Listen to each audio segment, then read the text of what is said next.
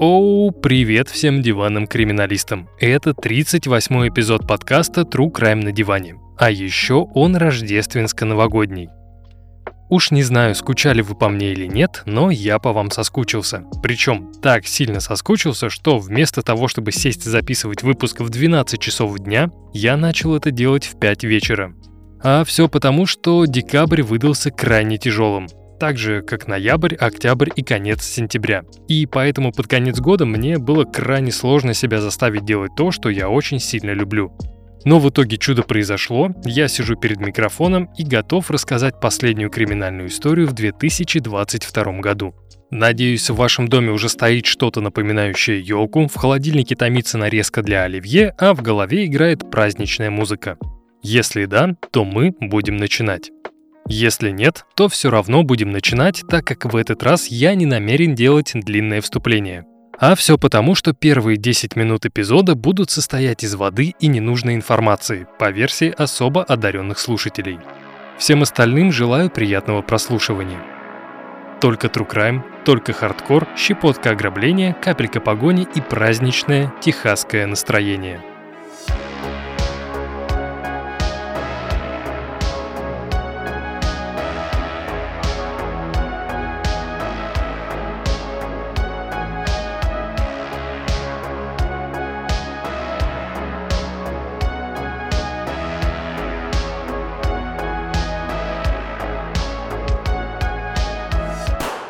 Так уж повелось, что в конце каждого уходящего года все начинают подводить итоги.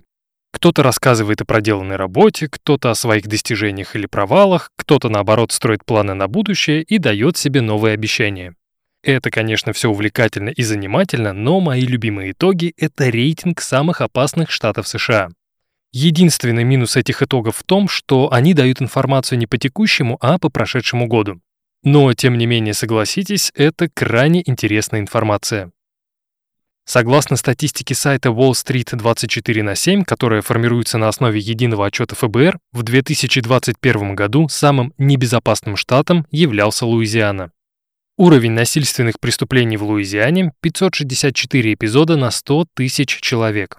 Всего за прошлый год здесь было совершено 738 убийств а общее количество насильственных преступлений в штате Лузиана за 2021 год — это 26 078 эпизодов.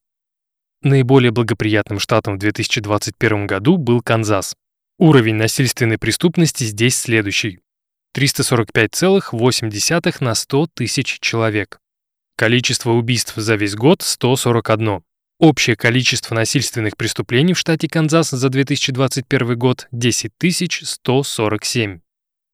Всего в этом списке было 15 штатов, в которых уровень преступности был наиболее высоким. Следовательно, Канзас был на 15 месте, а Луизиана, соответственно, на первом. И хотя с первого взгляда кажется, что с этой статистикой все понятно, однако на 11 месте там спрятался штат Техас, в котором уровень преступности в 2021 году составил 391,1 на 100 тысяч человек. Но, несмотря на то, что согласно этой статистике Техас был не самым опасным штатом, в 2021 году здесь убили 1952 человека, а общее количество насильственных преступлений, в которые входят изнасилование, нападения при отягчающих обстоятельствах, грабежи и убийства, равно 115 474 эпизодам. Напомню, в самом опасном штате Луизиане 26 078 эпизодов. Таким образом, несмотря на то, что Техас находится на 11 месте, по количеству насильственных преступлений за 2021 год он явный лидер. И нужно сказать, этот штат всегда был неспокойным местом в стране. Знаю, что многие из вас не любят исторические вступления, но мне кажется, что если мы рассматриваем какое-то преступление, то почему бы не познакомиться поближе с тем местом, в котором оно произошло? И да, как вы поняли, сегодня речь пойдет о Техасе. Однако я не буду уходить в те участки истории, когда эта территория была населена коренными народами, мы просто поговорим об относительно недавних периодах.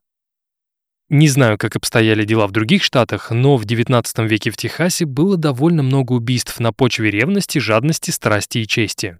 Обо всех эпизодах я, конечно, рассказывать не буду, но хочу быстро пробежаться по самым ярким из них.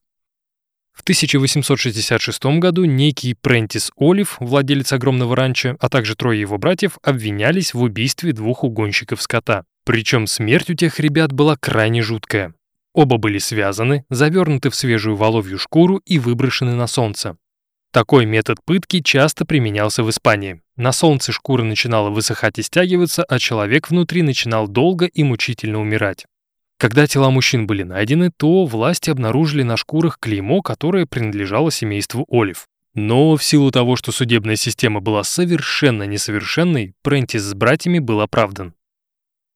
История номер два. В 1877 году властями был арестован известный ювелир Авраам Ротшильд, который подозревался в убийстве любовницы.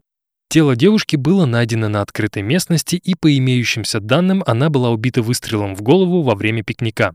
Как и братья Олив, Ротшильд был оправдан. Ну и последняя короткая история, о которой я расскажу, датирована 1882 годом.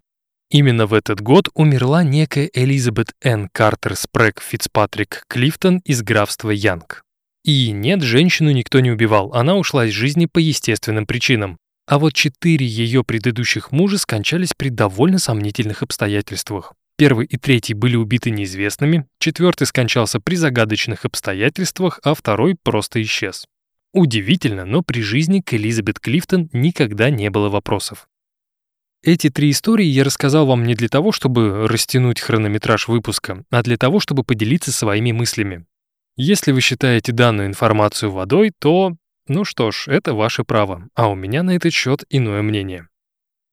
Все эпизоды, рассказанные ранее, связаны с обеспеченными и довольно уважаемыми людьми. В силу своего статуса все они были оправданы или вовсе не привлекались к ответственности.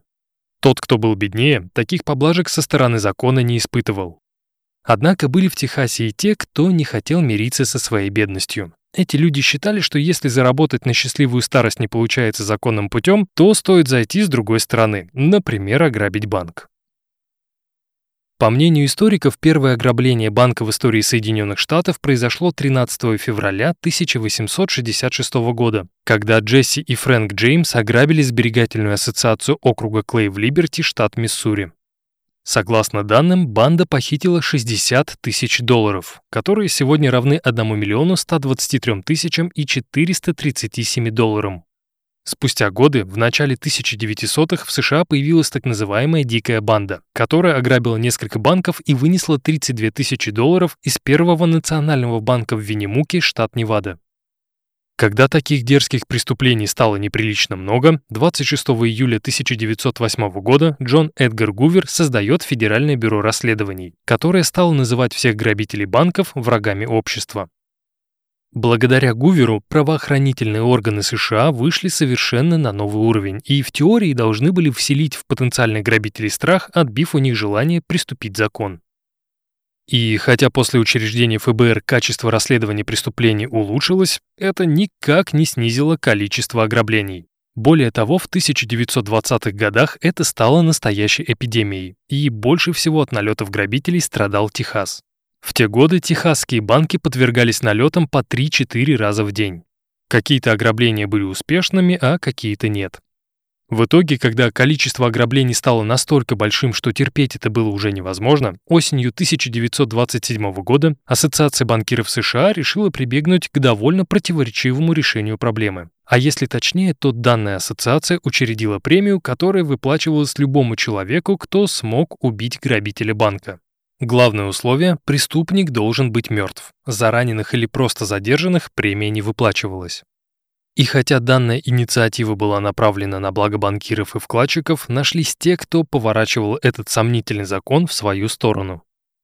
Если честно, примеров такого произвола очень много. Кто-то намеренно стрелял в первого подозрительного человека с целью заработать 5000 долларов, а кто-то убивал своего обидчика, желая одним выстрелом разобраться с двумя зайцами.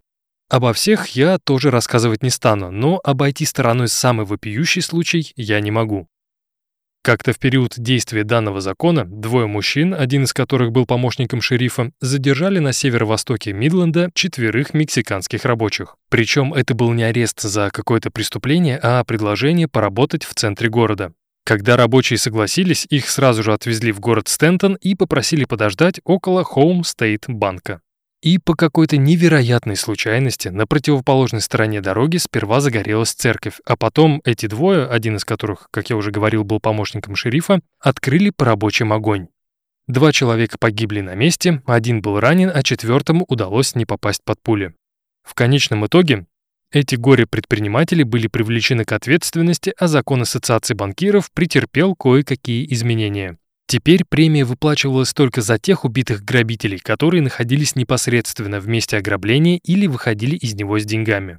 И самое интересное, данная инициатива по отстрелу техасских грабителей была отменена только в 1964 году.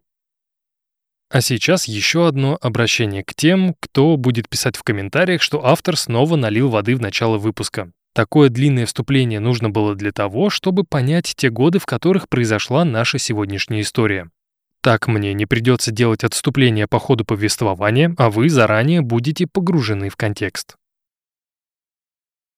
Маршал Филдс Рэтлиф родился 26 марта 1903 года в округе Лампасас, штат Техас, в семье Лероя Рэтлифа и Нэнси Джериллы де Арман. Хотя у нас нет всех подробностей детства маршала, точно известно, что семья бедной не была. В роскоши, конечно, никто не купался, но и от голода тоже не умирал. Также известно, что маршал был любимчиком матери. Нэнси сына никогда не наказывала, прощала ему любые шалости и провинности, а также была готова выгораживать его перед соседями, если маршал что-то у них испортил. Поэтому, когда в девятом классе мальчика выгнали из школы, она на это отреагировала вполне нормально. Никаких скандалов и истерик. Тем более вскоре маршал устроился на хлопковую ферму и был готов самостоятельно зарабатывать деньги. Как долго он работал на хлопковых плантациях, я не знаю, но все источники пишут, что этот период был довольно коротким. Зарабатывать деньги – это хорошо, но не таким тяжелым и изнурительным трудом. Поэтому сразу после увольнения маршал решил присоединиться к своему старшему брату, который в те годы был бутлегером. Это был довольно прибыльный бизнес, который позволял маршалу ни в чем себе не отказывать. Ему хватало денег и на себя, и на мать, и на сестер. Тем не менее, парень понимал, что должны быть и другие способы заработка, которые позволят получить гораздо больше денег в более короткий срок. И поселил эту мысль в голову маршала его сосед, который практически ничем не занимался, не ходил на работу, но жил так, словно у него в подвале была гора золотых слитков или мешки, набитые наличными. В конечном счете маршал не смог справиться со своим любопытством и напрямую спросил соседа, в чем его секрет. В ответ мужчина ответил то, что в корне изменило картину мира 23-летнего бутлегера. Еще в молодости этот сосед вместе со своим братом ограбил банк и каким-то образом умудрился не попасться в руки властям. И этих денег, которые братьям удалось унести, хватило на всю оставшуюся жизнь. Выслушав внимательно эту историю, маршал понимает, что бутлегерство — это хорошо, но вот грабить банки намного лучше. За один раз ты можешь обогатиться на несколько десятков тысяч долларов и жить спокойно несколько лет подряд. Взяв историю соседа за пример, маршал идет к своему брату Ли и предлагает тому ограбить банк в каком-нибудь маленьком городке. В итоге, в 1926 году, когда маршалу было 23 года, они с братом грабят свой первый банк в городе Валера, округ Коулман. И это были самые легкие 3000 долларов в жизни братьев. Просто зашли в банк, наставили на сотрудников пистолет, а после скрылись в неизвестном направлении. И хотя в те годы ни в банке, ни на улицах не было камер наблюдения, вскоре преступники были арестованы и приговорены к 18 годам заключения в тюрьме штата Хансвилл, старейшей тюрьме штата Техас. Одним из тех, кто задерживал братьев Рэтлиф, был офицер Бетфорд, который еще появится в нашей истории чуть позже. Когда братья были направлены в тюрьму, Нэнси Рэтлиф сразу же обратилась к губернатору Мириам Фергюсон, чтобы та помиловала мальчиков, так как те якобы заслуживали второй шанс. И так как Фергюсон была известна тем, что за два срока службы она отпустила досрочно около 4000 осужденных, вскоре маршал и Ли были на свободе. Оба отсидели в тюрьме чуть меньше года. Оказавшись на свободе, Ли решил, что больше никогда не будет грабить банки. Пусть бутлегерство тоже идет вразрез с законами, но оно менее опасное. А вот что касается маршала, то он смотрел на эту ситуацию совершенно под другим углом. Он обязательно ограбит еще один банк, причем конкретный банк. Но на этот раз у него будет четкий план и несколько сообщников. В силу того, что на тот момент у Рэтлифа не было ни плана, ни команды, он решил устроиться на работу на нефтяные месторождения, которые находились в Уичита Фоллс. И так как нефтяная промышленность в те годы била все рекорды по трудоустройству, оказалось, что в Уичита Фоллс также работал знакомый Маршалла, еще один бывший заключенный тюрьмы Хансвилла по имени Роберт Хилл.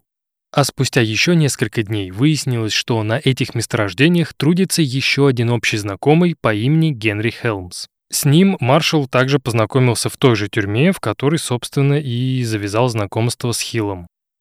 Проработав на месторождении некоторое время, троица решила, что они могут себе позволить съехать из дешевой ночлежки и поселиться в уютном пансионе. Плюс ко всему, заведением владела хорошая знакомая Хелмса по имени Мидж Теллет. Невзирая на недовольство своего супруга, женщина с радостью предоставляла жилье бывшим заключенным и старалась им во всем помогать. Когда жизнь Рэтлифа стала более или менее выравниваться, он решил, что это самый лучший момент, чтобы поделиться своим грандиозным планом с Хелмсом и Хиллом. И этот план, нужно сказать, действительно был грандиозным. Маршалл решил ограбить первый национальный банк города Сиско. И сделать он это решил 23 декабря 1927 года за один день до Рождества. По мнению Рэтлифа, в этот момент в банке должно быть очень много денег, которые только и ждут, чтобы трое друзей пришли за ними и забрали. Также парень пояснил своим друзьям, что украсть деньги из этого банка – это самое простое дело, так как в помещении есть черный выход, через который преступники смогут убежать. Все, что нужно сделать, это наставить на персонал банка пистолеты, пару раз рявкнуть, сунуть в руки мешок для денег и ждать, когда тот будет наполнен.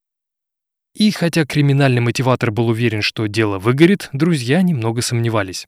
Во-первых, вознаграждение в 5000 долларов за мертвого грабителя никто не отменял. Во-вторых, у Рэтлифа уже был опыт ограбления банка, и, как вы помните, он успешным не был.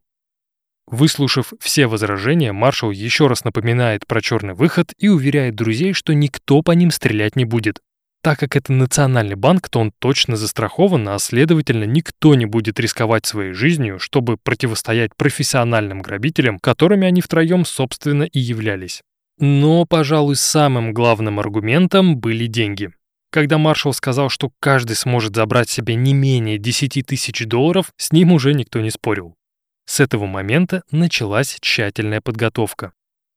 Сомневаюсь, конечно, что эта подготовка была похожа на кадры из «Форсажа» или «Друзей Оушена», но несколько дней преступники все же на нее потратили. В итоге они составили список нужных вещей и, дабы лишний раз не попадаться на глаза, попросили Мидштейлет купить все необходимое. Ну а так как женщина была в принципе безотказной, она без лишних вопросов купила грабителям патроны, бинты, йод и немного еды. И по сути это была вся подготовка. Оставалось только дождаться нужной даты и притворить все планы в жизнь. Однако, когда спустя несколько дней Рэтлиф решил посмотреть на свой гениальный сценарий свежим взглядом, он обнаружил в нем несколько слабых мест. Во-первых, чтобы план прошел без каких-либо проблем, банда должна была состоять из четырех человек. Сам Рэтлиф будет контролировать процесс набивания мешков деньгами, а трое напарников должны следить за персоналом и всем происходящим на улице. Вторая проблема заключалась в том, что грабителям срочно нужно было искать транспорт для ограбления. Ни у кого из этой троицы машины не было. А так как Уичита Фолс и Сиска разделяют 200 километров, как минимум, то без машины это ограбление заведомо обречено на провал. Когда все эти проблемы всплыли наружу, Хелмс предложил маршалу взять в банду одного своего знакомого, который хорошо обращался с оружием. По словам Генри, если вдруг им придется вести ответный огонь, то этот человек будет им полезен. Однако судьба решила, что этот парень слишком хорош и наградила его жесточайшим гриппом, приковав к постели на пару недель. Видя, что ограбление срывается, Хелмс и Хилл предлагают перенести сие мероприятие на Новый год, но в ответ слышат от маршала, что никаких переносов быть не может. После Рождества деньги из банка увезут, поэтому если эти двое хотят разбогатеть, то им срочно нужно найти замену. В итоге этой заменой стал Шурин Хелмса по имени Льюис Дэвис. На тот момент у парня никогда не было проблем с законом, зато была большая семья, которую нужно было кормить. Поэтому, когда ему рассказали об ограблении и о сумме вознаграждения, тот с радостью согласился пойти на дело. Второй важный вопрос, который стоял на повестке дня, это поиск автомобиля. Но и здесь не было никаких проблем.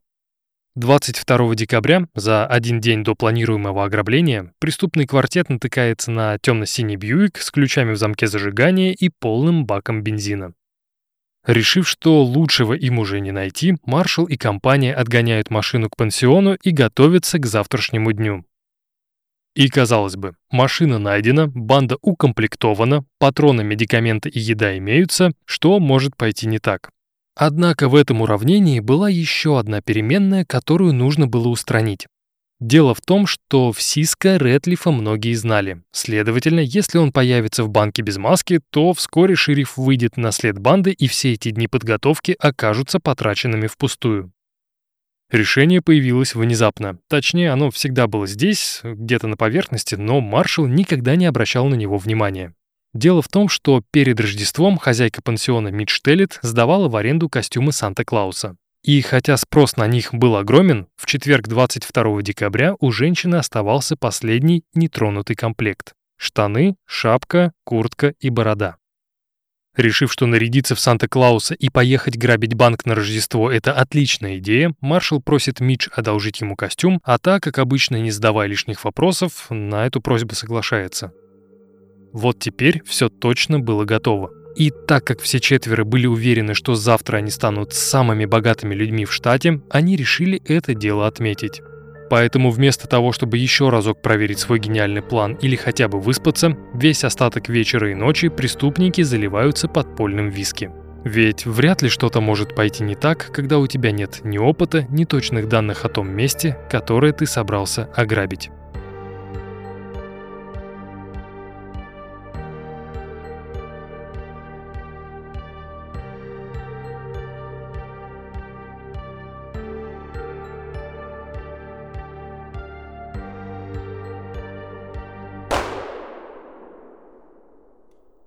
Ранним утром 23 декабря 1927 года маршал Рэтлиф, Генри Хелмс, Роберт Хилл и Льюис Дэвис были готовы к путешествию в Сиско. Возможно, этим четверым и не стоило так много пить перед грядущим ограблением, но у похмелья были свои плюсы. В таком состоянии никто не мог испытать чувство страха или волнения. Несмотря на то, что самый короткий путь от Уичита Фоллс до Сиска составляет почти 200 километров, у банды дорога заняла куда больше времени, так как техасская четверка старалась избегать крупных населенных пунктов, дабы случайно не нарваться на полицейский патруль. В итоге, когда компания приехала в город, маршал еще раз пробежался по плану, напомнил всем, у кого какие роли, и в очередной раз убедил своих подельников, что Алекс Спирс и Джуэл По, которые должны быть сегодня на смене, не станут открывать пограбителям огонь. По его словам, эти трусливые банкиры слишком сильно пекутся о своей жизни и не будут перечить вооруженным грабителям. Следовательно, операция точно пройдет тихо, быстро и без единого выстрела. Примерно к полудню все было готово для нападения. Бьюик припаркован в переулке рядом с черным выходом, оружие заряжено, а план перепроверен на несколько раз. Последним штрихом было переодевание маршала в костюм Санта-Клауса, который в теории не должен был создать проблем.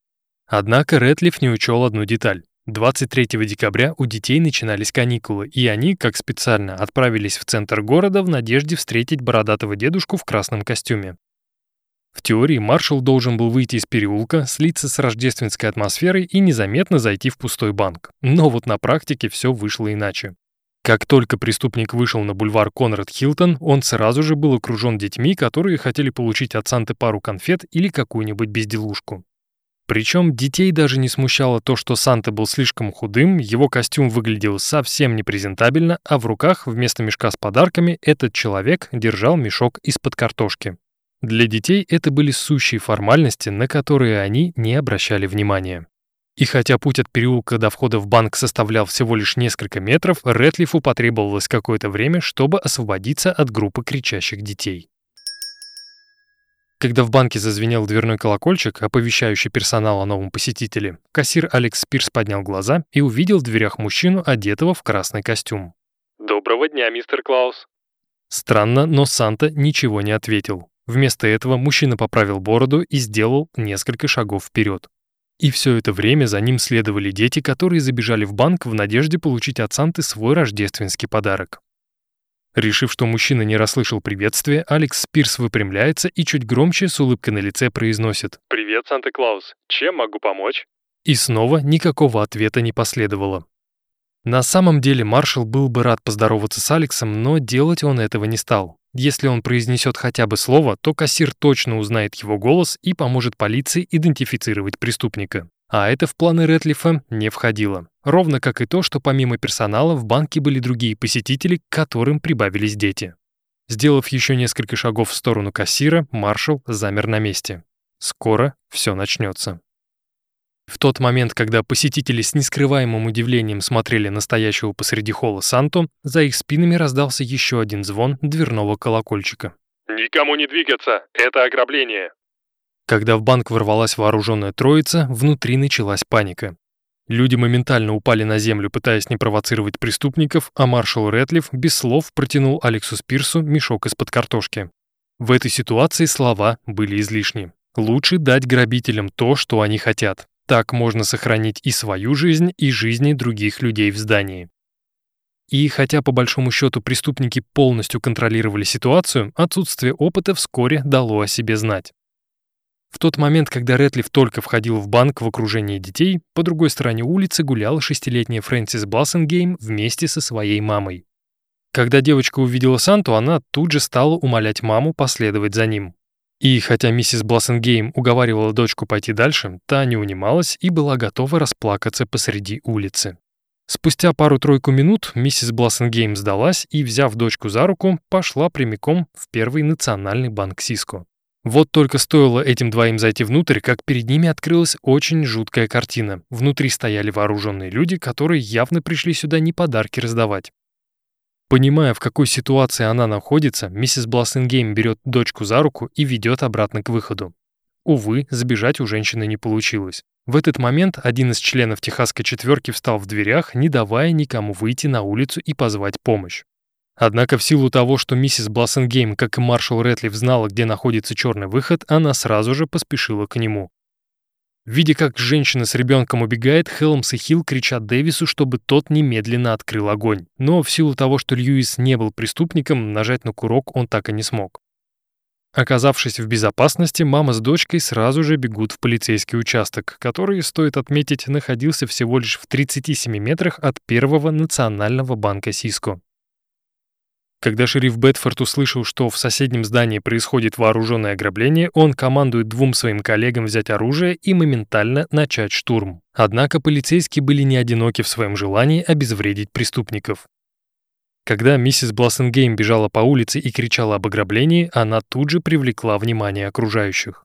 Абсолютно все, кто слышал крики женщины, поняли, что могут стать богаче на целых 20 тысяч долларов, то есть по 5 тысяч за голову каждого из грабителей. В ту же минуту владельцы ближайших магазинов и прочих заведений достали из-под прилавков свои ружья и поспешили к окнам банка. И спустя мгновение число линчевателей стало в несколько раз превышать число грабителей. В тот момент, когда желающие обогатиться выстроились перед банком в линию и стали заключать устные сделки по дележке премии, преступники внутри помещения уже были на финальной стадии своего ограбления. Кто произвел первый выстрел, неизвестно, но именно после него начался настоящий хаос. Все эти добрые самаритяне, которые пришли вырвать своих сограждан из рук вооруженных преступников, в один момент открыли огонь, не стараясь даже прицелиться. После того, как десятки пуль полетели в сторону грабителей, первым не выдержал Роберт Хилл. Решив дать понять стрелявшим, что у него тоже есть оружие, он поднимает свой пистолет и стреляет в потолок. По мнению преступника, после этого все должно было прекратиться. Вот только на деле этот знак вызвал обратную реакцию. Выстрелов стало больше, а пули начали отскакивать от стен рикошетом, увеличивая опасность в несколько десятков раз.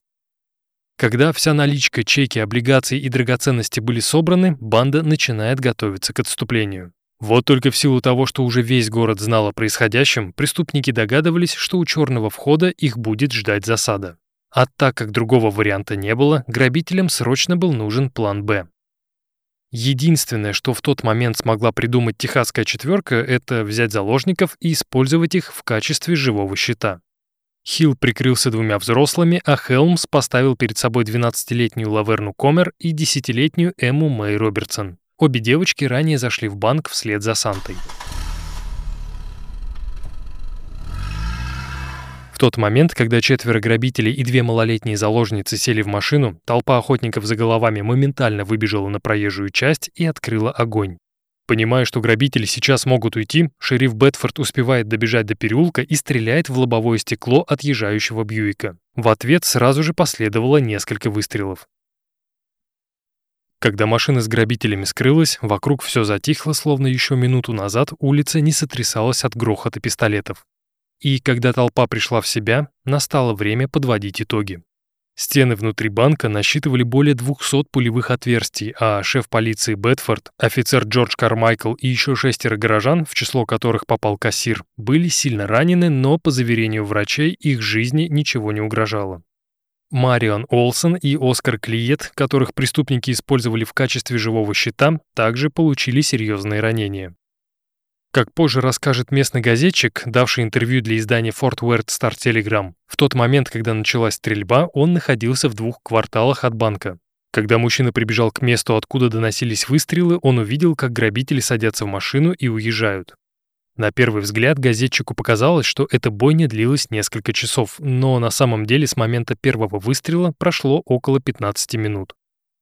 И хотя потери среди жителей Сиска были значительными, в строю грабителей тоже не обошлось без потерь. Роберт Хилл, Льюис Дэвис и маршал Рэтлиф были ранены. Вот только если у первого и последнего ранения были легкими, то второй сильно стекал кровью и было ясно, что выжить ему уже вряд ли удастся. Единственное хорошее, что можно отметить в этой ситуации, Лаверн Комер и Эмма Мэй Робертсон были целы и невредимы. Несмотря на то, что девочки были живым щитом, а в уезжающий Бьюик попало несколько десятков пуль, обе не пострадали. Но самое главное, когда Лаверн Комер посмотрела в глаза Санты, который продолжал прятать свое лицо под ненастоящей бородой, она поняла, что знает этого человека.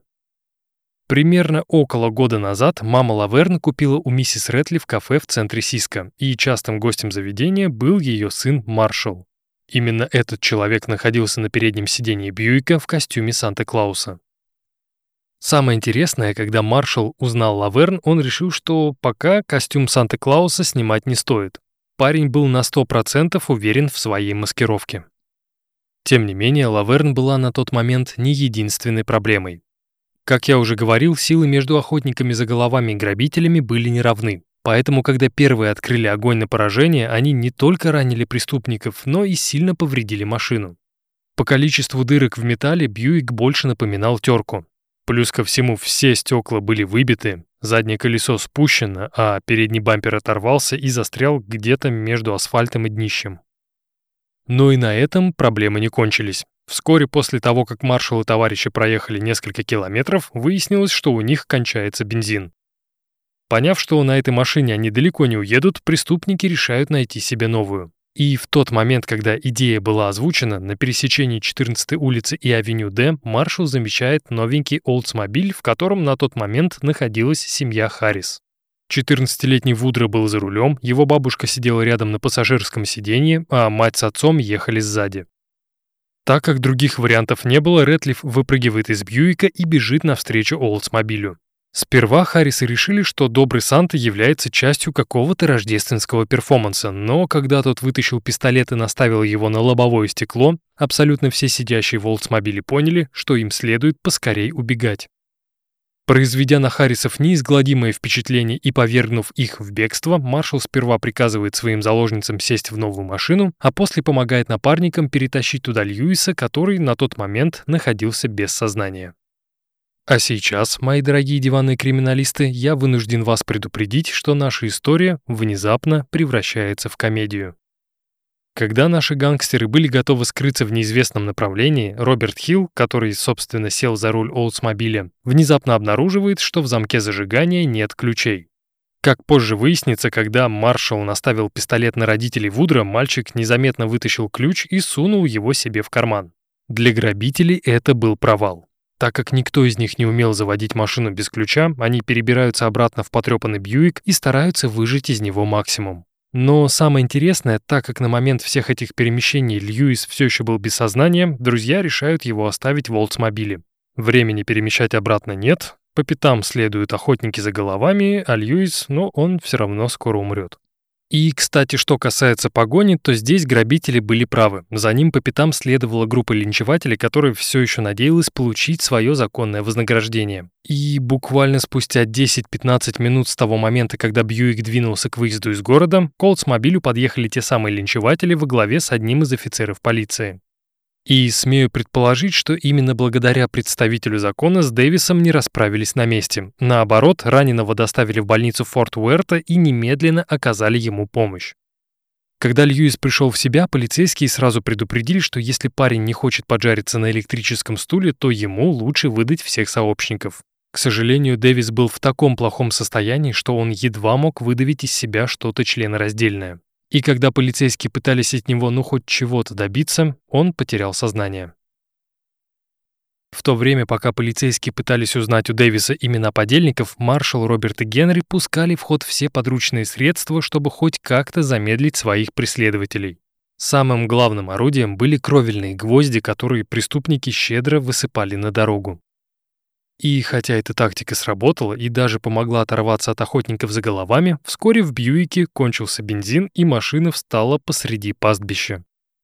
Так как банда уже была за пределами города и случайно наткнуться на проезжающую мимо машину не представлялось возможным, троица приходит к решению пойти дальше пешком, но уже без заложников. Девочкам приказали оставаться в Бьюике, опустив голову вниз, дабы те не видели, в какую сторону преступники отправились. И вот он апогей данной истории. Когда Хелмс заглянул в салон, чтобы забрать из него мешки с награбленным, внутри он увидел только сумку с патронами. Больше на заднем сиденье ничего не было. 12 400 долларов наличными и 150 тысяч долларов в виде ценных бумаг остались в Олдсмобиле рядом с истекающим кровью Льюисом. Так как возвращаться обратно смысла не было, как минимум это вообще было опасно, один из грабителей рявкает на заложниц и говорит, что если те поднимут голову, то он начнет стрелять. После этого трио забирает сумку с патронами и убегает в лес. А если точнее, то Хелм сбежал, а Хилл и Ретлиф из-за ранений старались идти быстрым шагом. По мере того, как звуки шагов преступников и их голоса удалялись, 12-летняя Лаверн Комер не выдержала и все же подняла голову. Теперь девочка знала и кто скрывается за маской Санта-Клауса, и куда он пошел. Неизвестно, насколько долго девочки сидели одни, но некоторое время спустя к раздолбанному Бьюику подъехала машина с линчевателями. Они сразу же забрали малышек и отвезли их в полицейский участок.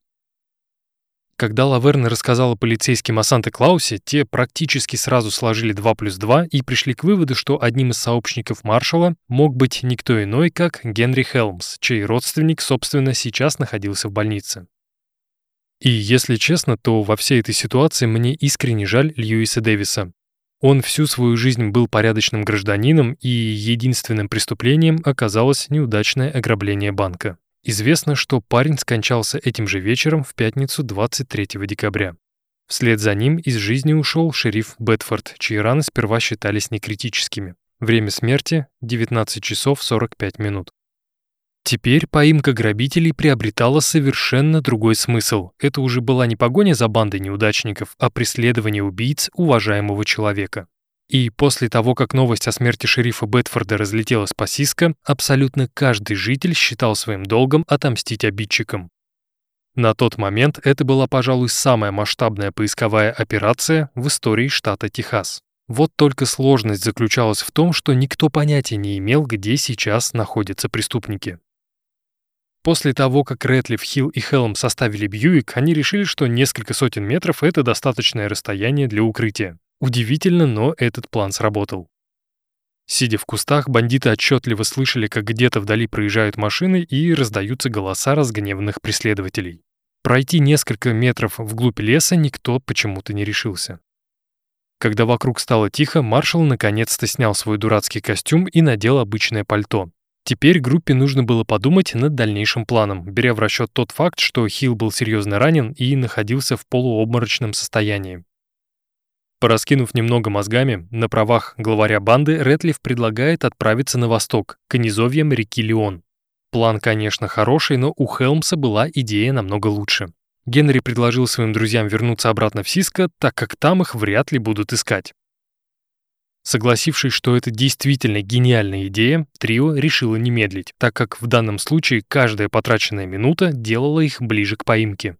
Несколько раз по ходу движения преступники были вынуждены углубляться в заросли. И нужно отметить, что все эти телодвижения не были банальной паранойей. К тому моменту линчеватели уже решили разделиться на несколько групп, каждая из которых двигалась в своем направлении. Одному отряду даже посчастливилось найти красный костюм Санта-Клауса и окровавленное пальто Роберта Хилла. Ну и главное, Рэтлиф, Хелмс и Хилл никогда не были профессиональными преступниками, которые способны предвидеть, куда направятся искатели за головами. Рэтлифу, Хелмсу и Хиллу банально везло. Около 10 раз поисковики проходили мимо преступников, которые в тот момент прятались в кустах. Когда троица добралась до Сиска, было решено, что Хилл и Хелмс пойдут искать машину, а Рэтлиф, которого в городе знали в лицо, будет ждать сообщников в кустах на выезде. И в силу того, что во время перестрелки в банке никто не запомнил лиц Генри и Роберта, они преспокойно добрались до юго-восточной окраины города, нашли на неосвещенной улице Форт Туринг с ключами внутри, завели его и поехали к маршалу. Дорога домой была долгой. Преступники не осмеливались выезжать на шоссе, предпочитая ему различные тропинки и проселочные дороги. И примерно в 10-11 часов вечера банда добралась до промежуточного пункта маршрута. До пастбища, которое находилось к северу от города Патнам. Собственно, именно здесь изначально преступники и планировали переждать какое-то время. Но даже несмотря на то, что все пошло не так и за преступниками гнались линчеватели, они все же решили какое-то время отдохнуть. Хелмс уснул под зарослями кустарника прямо на земле, Рэтлиф на заднем сиденье Форда, а Хилл съежился на переднем. Но спустя несколько часов группа все же решила продолжить свой путь. Следующая точка — это дом Дорис Энглин, сестры Льюиса Дэвиса. До него преступники добрались примерно к двум часам ночи. Как и прежде, маршрут пролегал через грунтовые дороги, объездные пути, пастбища, частные территории и поля.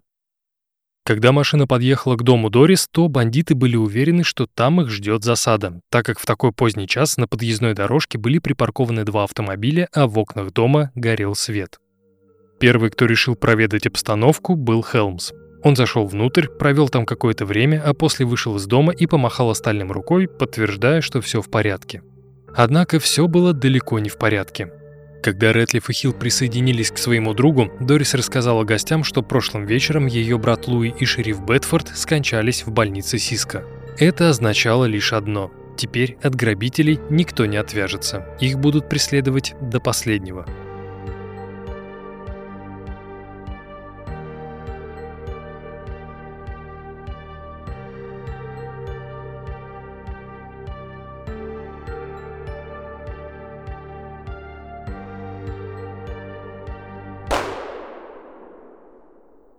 В субботу утром 24 декабря в полицейское управление Сиска пришел мужчина и сообщил, что прошлой ночью кто-то угнал его новенький Ford Туринг. Так как пострадавший был уверен, что грабители банка уже арестованы, он не связал свою личную трагедию со вчерашним происшествием. Однако полиция была на 100% уверена, что это дело рук Рэтлифа и его банды. Поэтому сразу после того, как пострадавший описал свой автомобиль, данная ориентировка была разослана по всем полицейским управлениям Западного Техаса. Теперь на каждой дороге и автомагистрали были установлены блокпосты, через которые не сможет проехать ни один подозрительный автомобиль. Пока полицейские готовились ко встрече с грабителями на юге, те ехали в сторону северо-запада к дому Дорис Энглин. Самое интересное, когда полицейские установили личность Льюиса Дэвиса, они первым же делом отправились к его сестре.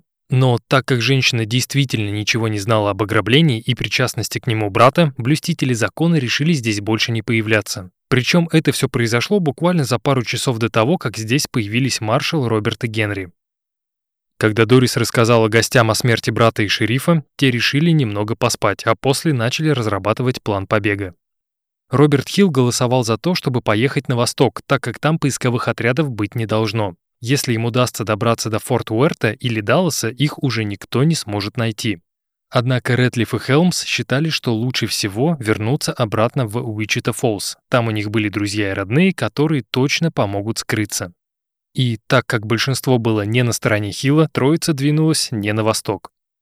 На этот раз за руль сел Хелмс, а все потому, что Рэтлиф ранее получил пулю в ногу, а простреленная рука Хилла так сильно болела, что от боли у парня началась сильная лихорадка и его время от времени трясло.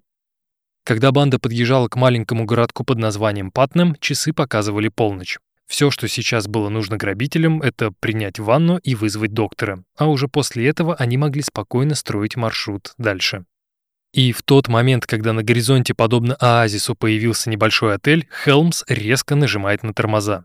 Из-за того, что той ночью шел мокрый снег, машину начинает вести, и она на полной скорости слетает с дороги.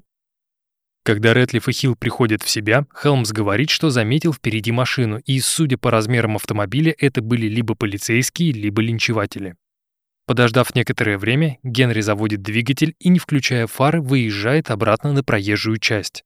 И в тот момент, когда все трое решили, что им снова повезло, они понимают, что водитель проехавшего мимо Форда развернулся и теперь гонится за ними.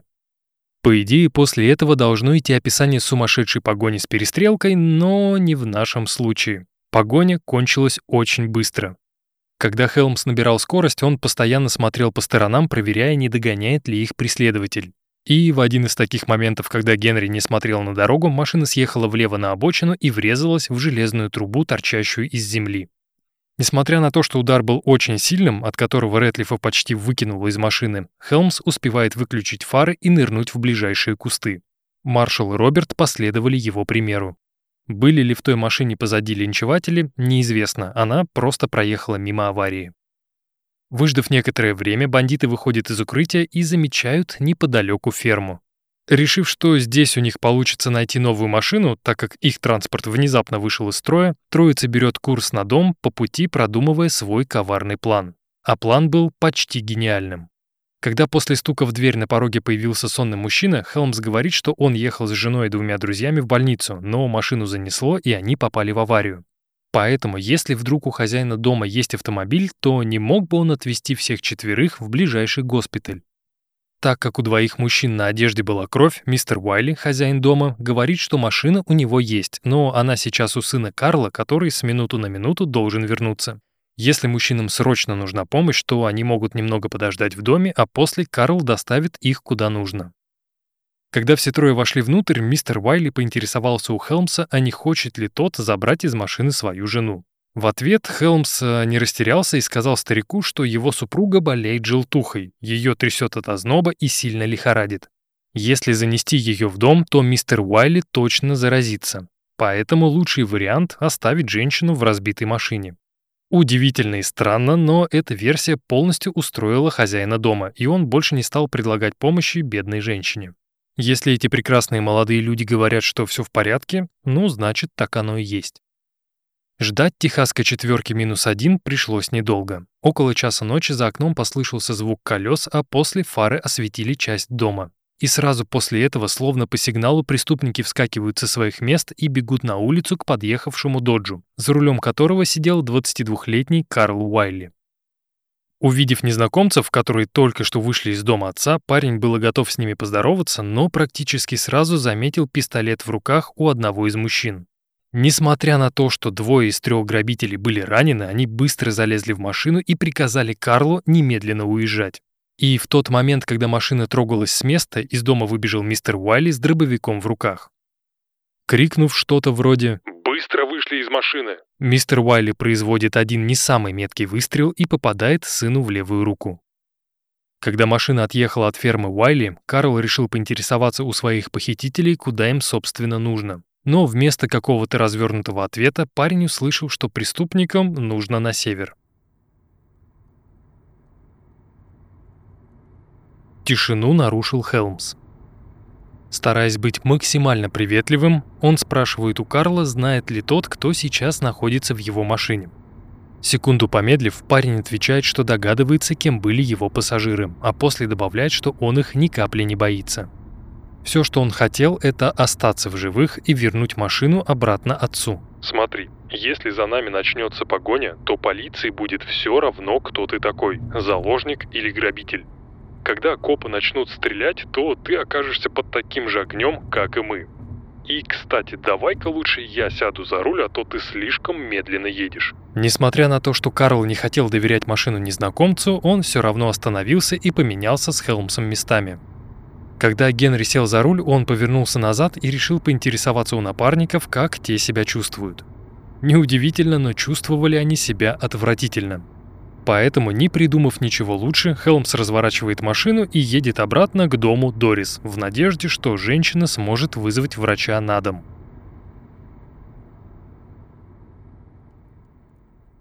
Впускать Роберта внутрь Дорис не хотела, но когда тот сказал, что его друзьям срочно нужен врач, женщина согласилась помочь и даже сделала нужный звонок. Теперь оставалось только ждать. Когда некоторое время спустя в дверь постучали, у Хелмса началась паранойя. Он был уверен, что это не ночной доктор. Обычно врачу требуется куда больше времени. Поэтому, когда Дорис пошла открывать дверь, Генри выбегает через заднюю, огибает дом и прячется в кустах, наблюдая за ночным гостем. Мужчина был прав, это был не врач. У двери стояли две подозрительные машины, из которых вышли несколько человек, чтобы поговорить с хозяйкой дома. Кто это был, Хелмс проверять не стал, однако мужчина понимал, что возвращаться обратно и ждать врача – это слишком опасно. Дождавшись, когда обе машины уедут, Генри возвращается обратно к напарникам, которые находились в паре кварталов от дома, обрисовывает им всю ситуацию и предлагает заночевать в самом безопасном месте. Этим местом оказалось пастбище. Перед тем, как уснуть в ледяной машине, которая обдувалась холодным ветром со всех сторон, горе-грабители решают еще раз вернуться к Дорис, но уже утром. Вдруг им повезет, и к их приезду врач будет на месте. Внимание! Сейчас вы услышите спойлер. Грабителям не повезло, причем два раза подряд. И оба раза Дорис не было дома. Врача, собственно, тоже. К утру понедельника настроение грабителей было чуть ниже Марианской впадины. В машине посреди пастбища спать было очень холодно, огнестрельные ранения давали о себе знать каждую секунду, а последние деньги были потрачены на бензин. Этим утром Карл проснулся первым. И нет, он не старался убежать от грабителей, а наоборот, ему хотелось с ними серьезно поговорить. «Ребят, скажите честно, у вас хоть какой-нибудь план есть? Каждый раз, когда мы выезжаем на шоссе, вдалеке видны полицейские блокпосты. А на проселочных дорогах мы несколько раз чуть не угодили в руки патрульных. А тот самолет, который пролетал над нами ночью, точно был полицейским. Я уверен, что вскоре он вернется и приведет с собой подмогу. Поправьте, если я не прав, но мне кажется, что плана у вас как такового нет. А если так, то вскоре нас окружит полиция и расстреляет с дальнего расстояния. И напомню, в отличие от вас, я умирать не готов. Увы, парень был прав. Без плана грабители подвергают своей жизни и жизнь Карла серьезной угрозе. Нужно срочно было что-то делать, и желательно без заложника. Глядя на сообщников, Роберт Хилл произносит, что будет лучше, если они отпустят парня домой. Он и так многое пережил. На этом его миссия закончена. Услышав такой расклад, Карл встает в позу и говорит, что так дело не пойдет. Он выполнял абсолютно все приказы, возил грабителей по разным точкам, спал с ними в холодной машине и вообще был подстрелен. Поэтому если он и расстанется с этой троицей, то только вместе со своей машиной, так как изначально их уговор был именно таким. И вот, казалось бы, что стоило Хелмсу достать пистолет, наставить на Карла, приказать тому выметаться из машины и бежать в сторону дома. Но нет, даже несмотря на все эти преступления, грабители говорят, что готовы отдать парню его машину, но если он им поможет найти замену. И так как это была честная сделка, Карл согласился. Добравшись до ближайшего города, грабители направляются в один из спальных районов и находят там новенький Оверленд. Увы, без ключей, но с одеялом на переднем сиденье. Конечно, это не плащ-невидимка, от пуль он тоже никого не защитит, но от холода ночью это одеяло точно могло кого-то спасти. Проверив еще несколько машин, которые тоже были закрыты, грабители останавливаются на старом Форде с ключами в замке зажигания. И хотя машина не выглядела презентабельно, она была заправлена и могла ехать. Перед тем, как попрощаться с Карлом и его машиной, Рэтлиф просит о двух вещах. Первое. Когда полиция будет допрашивать парня, тот должен говорить только правду, а именно, что в него стрелял отец, а сами преступники не причиняли ему вреда. Вторая — никому и ни при каких обстоятельствах не говорить, куда преступники, собственно, отправились далее. Когда Карл обменивался прощальными рукопожатиями с Хиллом и остальными, он сказал, что обещает выполнить обе просьбы. Более того, парень добавил, что очень плохо ориентируется на местности, а также никто из грабителей не говорил ему, куда они держат путь.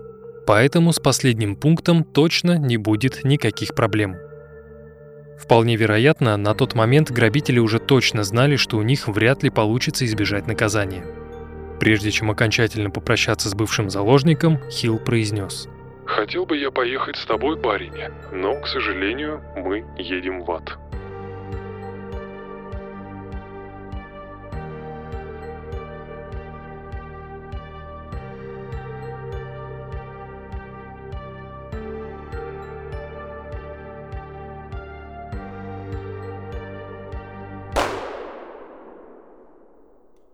Несмотря на то, что Карл Уайли пообещал Роберту Хиллу никому не рассказывать о том, куда банда держала свой путь, утром 27 декабря парень появился в полицейском участке Сиско.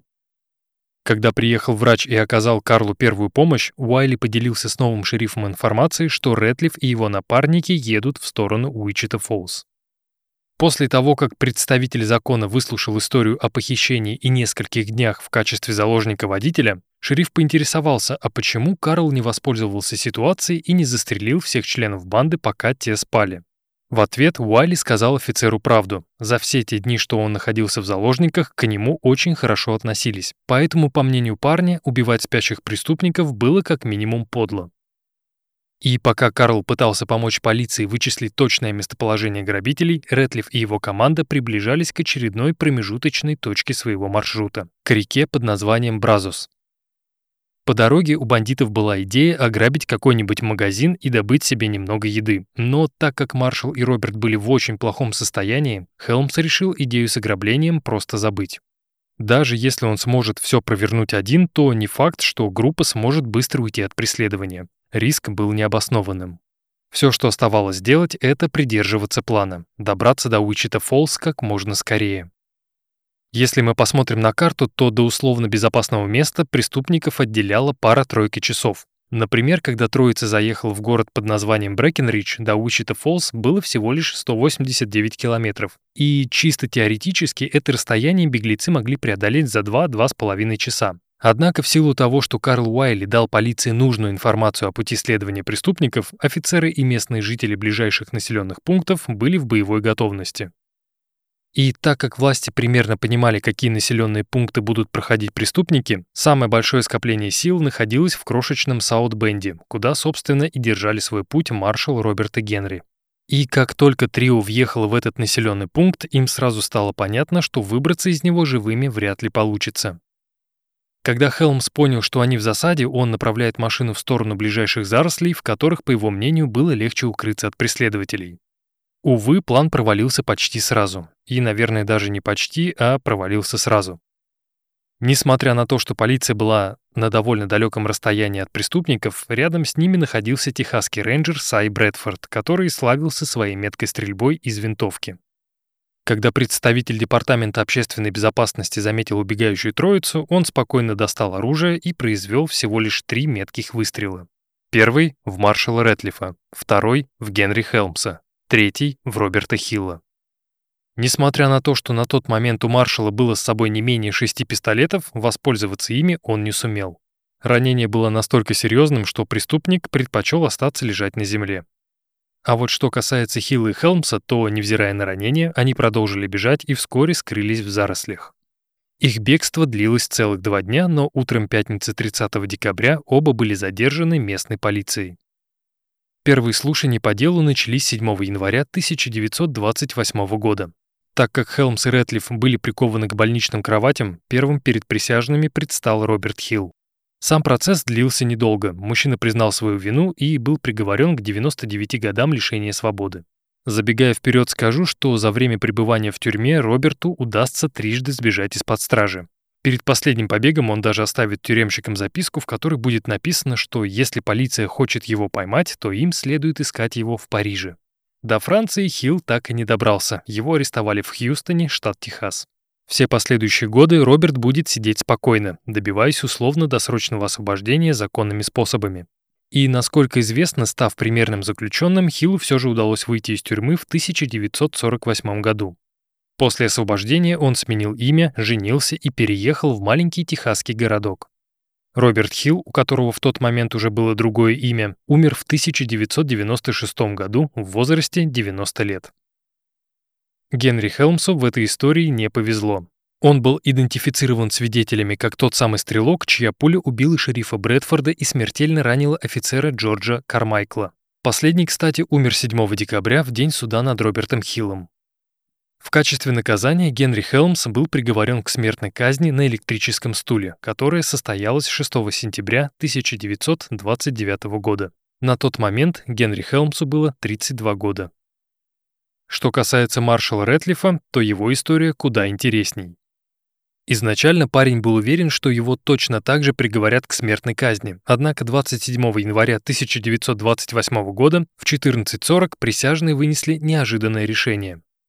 В силу того, что Рэтлиф, точно так же, как и его напарник Роберт Хилл, никого не ранил и не убил в перестрелке, его приговорили к 99 годам тюрьмы. Следовательно, если не создавать никаких проблем, то из тюрьмы можно выйти спокойно лет через 20. Как вы понимаете, такому приговору маршал был очень сильно рад, но, к сожалению, счастье длилось недолго. Когда общественность узнала, что главарь банды отделался лишь тюрьмой, то в Сиско сразу же начались массовые волнения, которые убедили судью провести повторное слушание. Новый судебный процесс состоялся 26 марта 1928 года, в день рождения самого Рэтлифа. В этот день ему исполнилось 25 лет. Не знаю, надеялся ли Рэтлиф получить от властей щедрый подарок или нет, но в итоге суд решил, что хотя маршал ни в кого не стрелял, никого не ранил и никого не убил, он все равно был причастен к смерти шефа Бетфорда. Следовательно, место на электрическом стуле было за ним успешно закреплено. После того, как события стали развиваться не по тому сценарию, который был нужен маршалу, он начал обдумывать план «Б».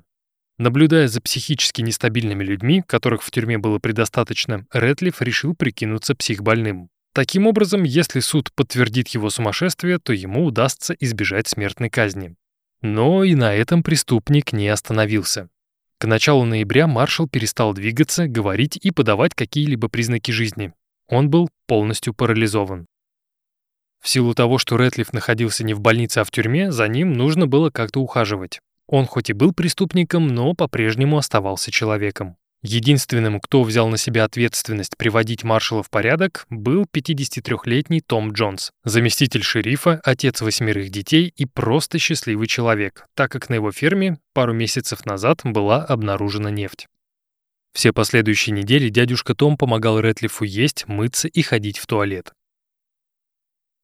Как позже расскажет Пак Килборн, коллега Тома Джонса, 18 ноября 1929 года состояние Рэтлифа было прежним.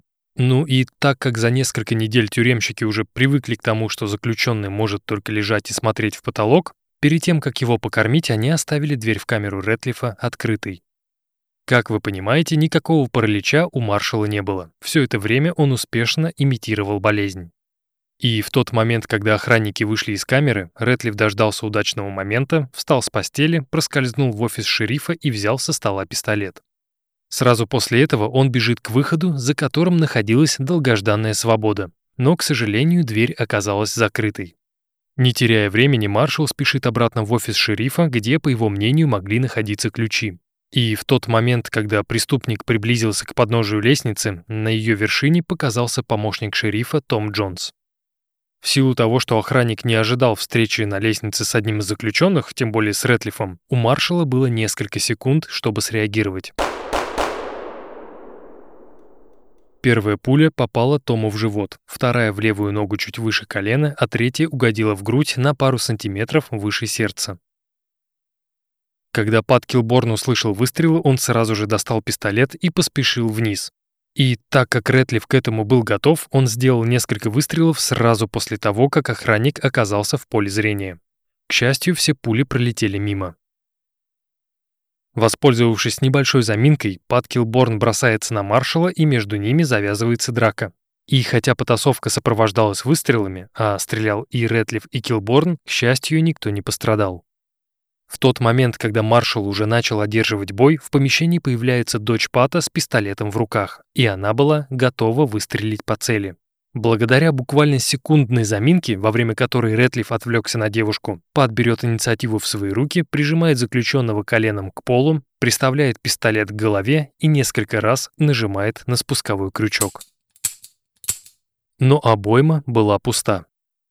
После этого Рэтлифа сразу же бросили в камеру, а Тома Джонса отправили в больницу. Несмотря на тяжесть ранений, он все еще был жив. На следующий день, 19 ноября 1929 года, у стен тюрьмы, где находился маршал, начался несанкционированный митинг.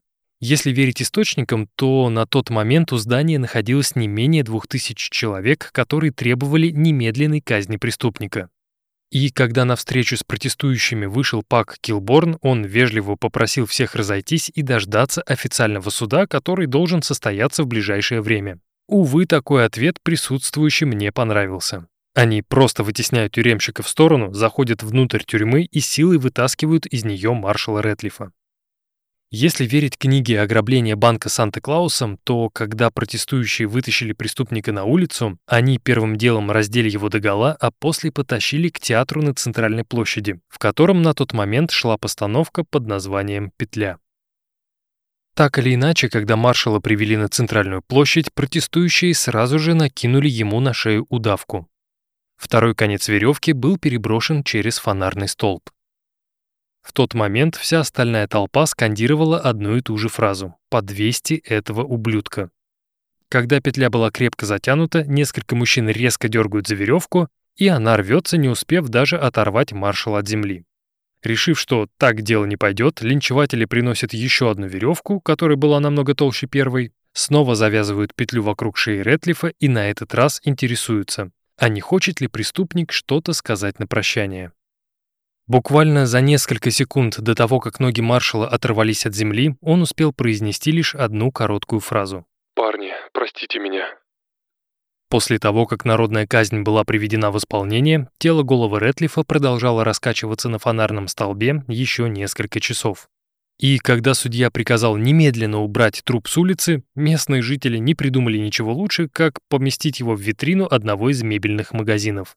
Там маршал провел еще какое-то время, а после его труп забрали родные. Известно, что в тот же день, когда маршал Рэтлиф был казнен, тюремщик Пат Килберн пришел навестить Тома Джонса, дабы доложить о случившемся. По одной версии, когда помощник шерифа узнал о том, что местные жители повесили Рэтлифа на фонарном столбе, он еле слышно произнес «Я рад, что они это сделали». По другой версии, когда Пат рассказал Тому о повешении, Джонс прошептал совершенно иную фразу. Они не должны были этого делать. Как было на самом деле, мы уже вряд ли узнаем. 20 ноября 1929 года в 11 часов утра заместитель шерифа Том Джонс скончался в городской больнице Сиско. Некоторое время спустя власти, само собой, начали расследование по факту линчевания. Было проведено множество проверок, допрошено свидетели, допрошено подозреваемые, но по итогу никто так и не был наказан. Хотя в сети есть фото, на которых изображены те самые люди, которые Рэтлифа и повесили. Когда жители Сиска убедились в том, что за линчевание преступника им ничего не будет, тут же началось паломничество в Первый национальный банк. И цель была в следующем. Мы грабителя повесили, значит, платите нам 5000 долларов. Причем в банк за награды шли даже те, кто просто стоял в тот день рядом. Однако в силу того, что это была не защита банка, а линчевание, никто никому платить не стал. Люди какое-то время еще повыражали свое недовольство, но вскоре и оно сошло на нет. После всех этих событий банк на бульваре Конрад Хилтон продолжил свое существование и больше никогда не подвергался нападению. На текущий момент банк находится в другом месте, а здание под номером 510 пустует.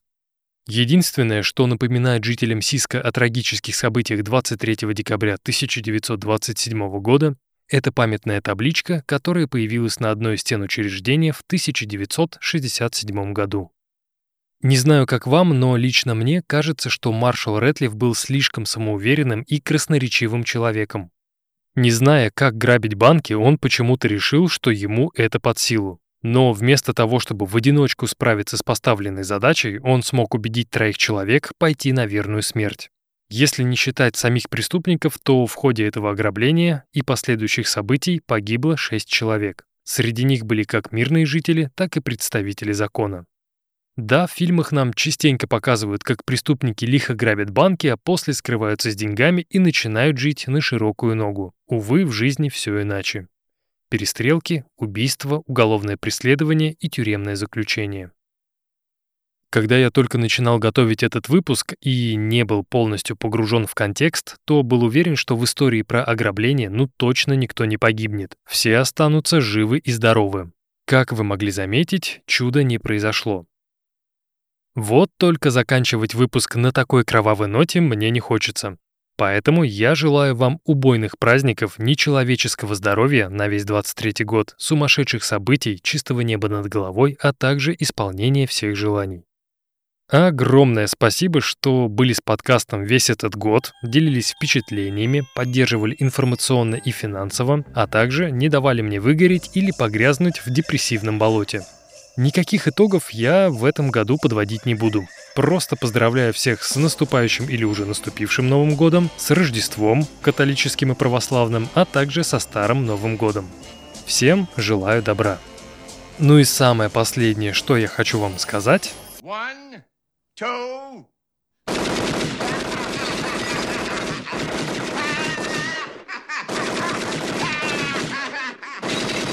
Three. Merry Christmas, you filthy animal.